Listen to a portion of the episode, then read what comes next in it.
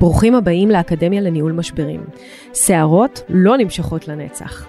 אני אימי בחורבוני, עורכת דין לענייני משפחה, מאמנת ומומחית לניהול משברים. וזה הפודקאסט שילמד אתכם איך להתמודד עם כל משברי החיים. נפגוש אנשים שעברו משברים מכל הסוגים. נלמד מהם איך צלחו את המשברים שלהם, איך אפשר לנהל את המשברים שלנו אחרת ולצאת מהם לא רק על הצד הטוב ביותר, אלא גם חזקים וחסינים הרבה יותר. הנה, מתחילים.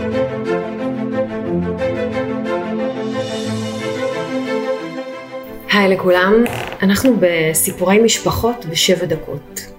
ובכוונה זה סיפורי משפחות ולא סיפורי גירושין, למרות שאני אספר לכם אה, מתוך אה, חדר העורך דין שלי, מתוך המשרד, מתוך אה, הלקוחות שמגיעים אליי והסיפורים שלהם.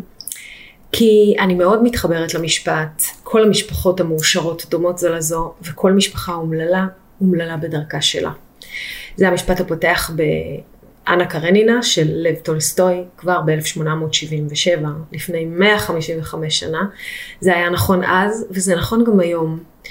אמ, אומללות בחיי המשפחה היא לא משהו אה, נדיר, וגם אה, טולסטוי בעצמו בסופו של דבר במסקנה של הספר היא שהוא בכלל לא בטוח שיש דבר כזה משפחות מאושרות. אז אני מדברת הרבה על אושר, גם בפודקאסט הזה וגם בספר שלי, שערות לא נמשכות לנצח. אה, ואושר זה שריר, צריך אה, ממש לאמן אותו כמו כל שריר אחר. ולפעמים יש ימים מאושרים, ולפעמים יש ימים פחות מאושרים, ויש אה, דקות מאושרות, ודקות פחות מאושרות אפילו באותו יום, וצריך לדעת לעבוד על זה, וצריך לדעת לדאוג להיות מאושרים, זה בפרק אחר. אבל מאחר שזה בעצם האידיאולוגיה שלי, אז נכון, משפחות לפעמים הן מאושרות, ולפעמים הן ממש ממש אומללות. וזה נכון להגיד גם שאליי הם מגיעים כשהם ממש ממש אומללים, כי בדרך כלל או שמתגרשים, או שיש מלחמה גדולה בין אחים, או מלחמת אה, אה, צוואות, אה, ירושות. וזה תמיד רגע כזה של אומללות, שכל הפנטזיה המשפחתית הטובה מתנפצת. אז אנחנו בשבע דקות אה, נספר פה סיפור קצר, אולי אפילו כבר רק בחמש. אז אה, הגיע אליי השבוע שני אחים אה, מאוד חמודים, שניהם בעלי עסקים, כל אחד מהם יש עסק אחר, אה, שניהם בזוגיות, ושניהם אה, באו להגיד שהאח השלישי שלהם השתלט השתלטות מוחלטת על הרכוש המשותף של ההורים. שאימא שלהם נפטרה זה עתה, ואבא שלהם שהתגרש ממנה אה, לפני 20 שנה, או יותר נכון רק נפרד ממנה, אבל לא ממש ביצע גירושים, חי כבר עם אישה אחרת, והאח השלישי גר בדירה שלהם. ועכשיו הוא מסרב לצאת, הוא מסרב uh, לתת uh, את חלקם, והוא אפילו uh, מסרב להגיד להם מה יש בחשבון הבנק, אה, האמא השאירה צוואה, כמובן שבה היא חילקה את הכל אה, שליש, שליש, שליש. היא אפילו ציינה שם מפורשות שבגלל שאחד הילדים, אותו אח שלישי, גר אצלה בבית בשנה האחרונה, אז uh, היא לא רוצה שהוא יישאר שם, והיא ממש אומרת שמה שמגיע לילדים צריך להתחלק בין שלושתם.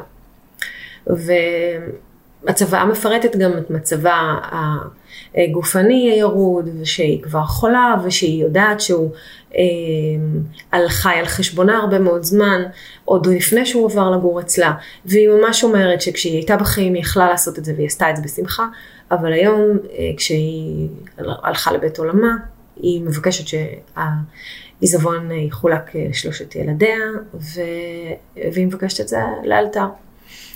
והאחים הגיעו אליי, והם אמרו לי, תראי, הוא לא בא ואמר לנו, תשמעו, תנו לי להישאר בדירה, אני אשלם לכם שכר דירה, או משהו כזה. מה שהוא עשה, זה, אנחנו הגשנו את הצוואה הזאת לקיום, הגשנו לרשם הירושה בקשה שבעצם הצוואה צריכה להיות מופעלת, והוא פשוט הגיש התנגדות. ובהתנגדות הזאת הוא שיקר. כתב עלינו דברים מזעזעים, שהיינו מנותקי קשר, שאנחנו לא אהבנו אותה, דברים שהם בכלל לא אנחנו, ולכן עכשיו אנחנו רוצים להוציא אותו מהבית. אמ, אני הסברתי להם שבפן המשפטי הם לגמרי צודקים, זאת אומרת, יש להם צוואה, הצוואה הזאת היא, היא חד משמעית, אם האמא הייתה כשרה ביום שהיא כתבה אותה, מצבה נערכה בעדים במשרד עורכי דין, והיא בסדר, אפילו היה וידאו של האמא, אין סיבה שהם לא יקבלו את זה. אבל גם הסברתי להם שיכול להיות שהוא עושה את זה מתוך האומללות שלו, ויכול מאוד להיות שהוא עושה את זה מתוך חרדה, שהם יזרקו אותו מהבית. והוא בחר בגישה מאוד לא נכונה, אולי אפילו קיבל עצה משפטית שעדיף לו לנהל הליך, כי ככה זה ייקח יותר זמן והוא יהיה שם בתוך הבית. הסברתי להם גם שהם יכולים לעשות הרבה מאוד תביעות אה, כדי להוציא אותו ולפנות אותו. אבל הצעתי להם לחזור לרגע להיות משפחה. אמרתי להם, שניכם מסודרים, כל אחד מכם יש עסק וזוגיות ובית. אה, למה שלא? פשוט תיגשו אליו ותנהלו איתו שיח.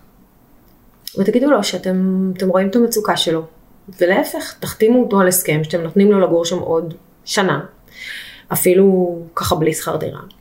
ובסופו של דבר, תחתמו על הסכם בין יורשים כזה, ובסופו של דבר אה, תעבירו מיד את הדירה על שם שלושתכם, ומראש שיחתום על פינוי, אבל פשוט לא עכשיו.